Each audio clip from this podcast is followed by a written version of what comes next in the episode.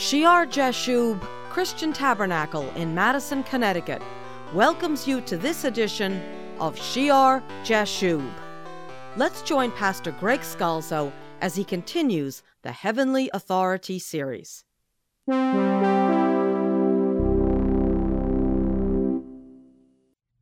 Last time we were studying the reasons for the division of the kingdom of Israel into the ten northern tribes taken from Solomon's son Rehoboam and given to Jeroboam, the Ephraimite, the son of Nebat, according to the word of the Lord spoken, the word of the Lord spoken to Solomon, and then dramatically by the prophet Ahijah to Jeroboam, and how the kingdom would be divided, and you would have the ten northern tribes and the southern tribe of Judah, to whom Benjamin would quickly go with. So you'd have Judah and Benjamin in the south and the ten tribes to the north.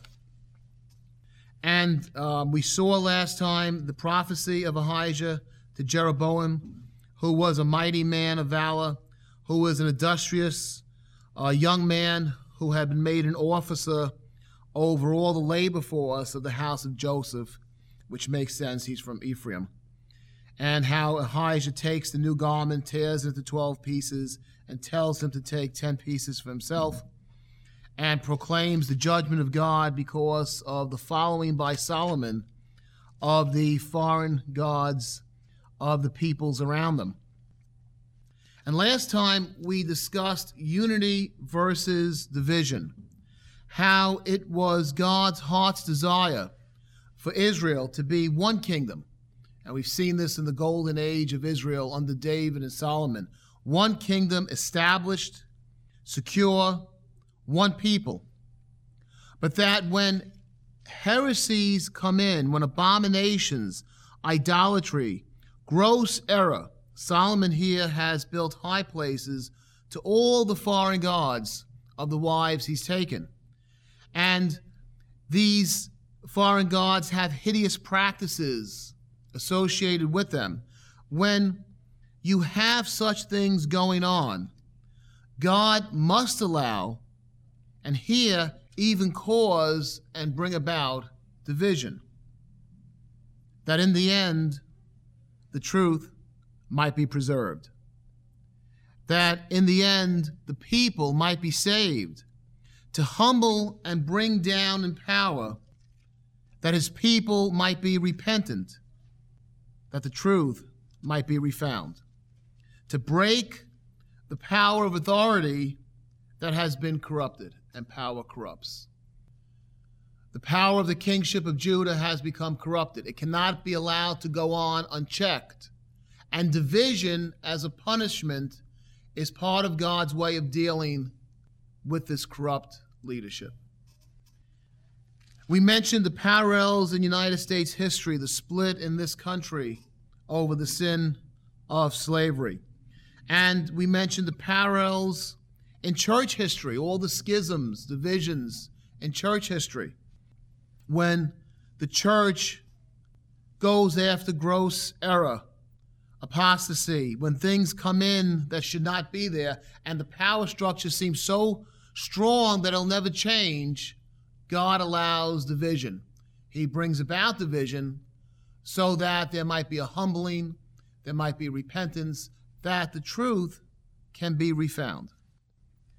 We are called to be one body, united under one head, Christ Jesus. In 1 Corinthians chapter 1. 1 Corinthians chapter 1 and verse 10. Now I plead with you, brethren, by the name of our Lord Jesus Christ. So it's a strong plea that Paul makes to them that you all speak the same thing, and that there be no divisions among you, but that you be perfectly joined together in the same mind and in the same judgment. That is the goal, that is the ideal way that we say the same thing, that we be united, there be no divisions, no schisms among us perfectly joined, same mind, same judgment. In 1 Corinthians chapter 12, verse 24, the second part of that verse, but God composed the body, and the body being a type of the church, having given greater honor to that part which lacks it, that there should be no schism, no division in the body, but that the members should have the same care for one another. So, God wants the church, the body, to be whole, no divisions, each part caring for the other, each saying the same thing. That's the ideal that the Lord has. But the body we are called to, as it says in 1 Corinthians chapter 2 and verse 16, is to have the mind of Christ. Christ is the head. It says in Ephesians chapter 4 and verse 14 that we should no longer be children, tossed to and fro and carried about with every wind of doctrine by the trickery of men in the cunning craftiness of deceitful plotting. But speaking the truth in love may grow up in all things into Him who is the head, Christ, from whom the whole body joined and knit together by what every joint supplies, according to the effective working by which every part does its share, causes growth of the body for the edifying of itself in love. So, in this section, Paul, again using the example of the body, tells us as a body, it all works together. It's all knit together.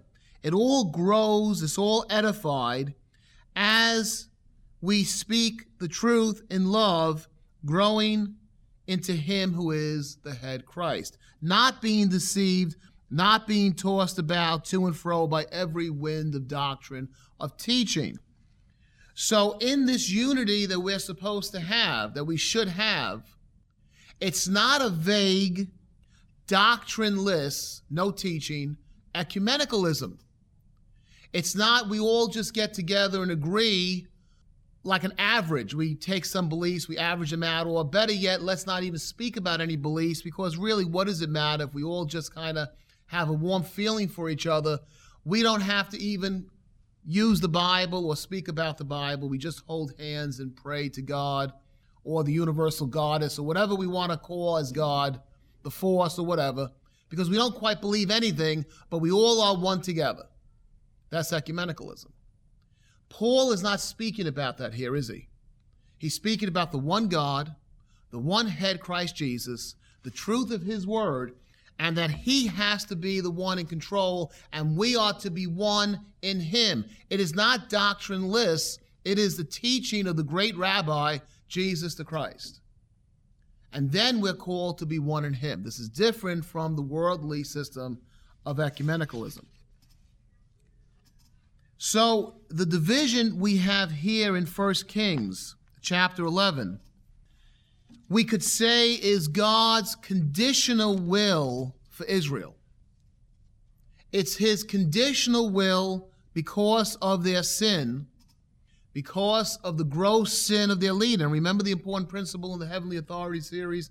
We've seen over and over again what the leader does. And that's why we have to be careful, the leaders we choose. What the leader does impacts on the people. Because of the gross sin of Solomon, this division of northern Israel and southern Judah is God's conditional will for Israel. Because the church in history has allowed, different bodies have allowed gross error to come in. At different points in history, it has been God's conditional will because of gross sin and error to have division in his body so that it can be dealt with, that there's not this ultimate power that controls and corrupts, and that the truth can be refound. It's conditional on account of, on condition that the people sin, he's got to deal with that sin. He has to deal with what Solomon has done here. But God's positional will, his heart's desire, what he really wants for us, the ultimate goal, His positional will for the descendants of Abraham, Isaac, and Jacob is to be a united people, to be one people under one king. And the promise that the divided kingdom has for this purpose of God we see in the prophecy of Ezekiel. If you look in Ezekiel chapter 37, we glimpse the heart of God for his nation Israel. Ezekiel chapter 37, verse 15. Again, the word of the Lord came to me, saying, As for you, Son of Man, take a stick for yourself and write on it, for Judah and for the children of Israel, his companions. Again, Judah is still considered Israel, right? There's not this linguistic um, trick that's used by some today. We have a northern section that's called Israel and it's part of Israel, and we have southern Judah also is still considered part of Israel. For Judah and for the children of Israel, his companions, then take another stick and write on it for Joseph, the stick of Ephraim, and for all the house of Israel, his companions. Divided country, the north and the south. Then join them one to another for yourself into one stick, and they will become one in your hand. And when the children of your people speak to you, saying, Will you not show us what you mean by these? Say to them, and again we see the prophets, right? That God will give them many times with a prophecy an action that's very symbolic. Last week we saw Ahijah tearing the new garment. Here Ezekiel gets the prophecy take these two separate sticks and join them, and in your hand they become one rod, one stick. And when they ask you, saying, What you mean by these, say to them, verse 19, Thus says the Lord God Surely I will take the stick of Joseph, which is in the hand of Ephraim, and the tribes of Israel, his companions, and I will join them with it, with the stick of Judah, and make them one stick, and they will be one in my hand. And the sticks on which you write will be in your hand before their eyes. Then say to them, Thus says the Lord God Surely I will take the children of Israel from among the nations, wherever they have gone, and will gather them from every side, and bring them into their own land. And I will make them one nation in the land, on the mountains of Israel, and one king shall be king over them all they shall no longer be two nations, nor shall they ever be divided into two kingdoms again. They shall not defile themselves any more with their idols, nor with their detestable things, nor with any of their transgressions. But I will deliver them from all their dwelling places in which they have sinned, and will cleanse them. Then they shall be my people, and I will be their God. David my servant shall be king over them. They shall all have one shepherd. Join Pastor Greg on the web for serious Bible study and information about our church. The address is www.shearjashub.org. And may the Lord bless you as you serve him.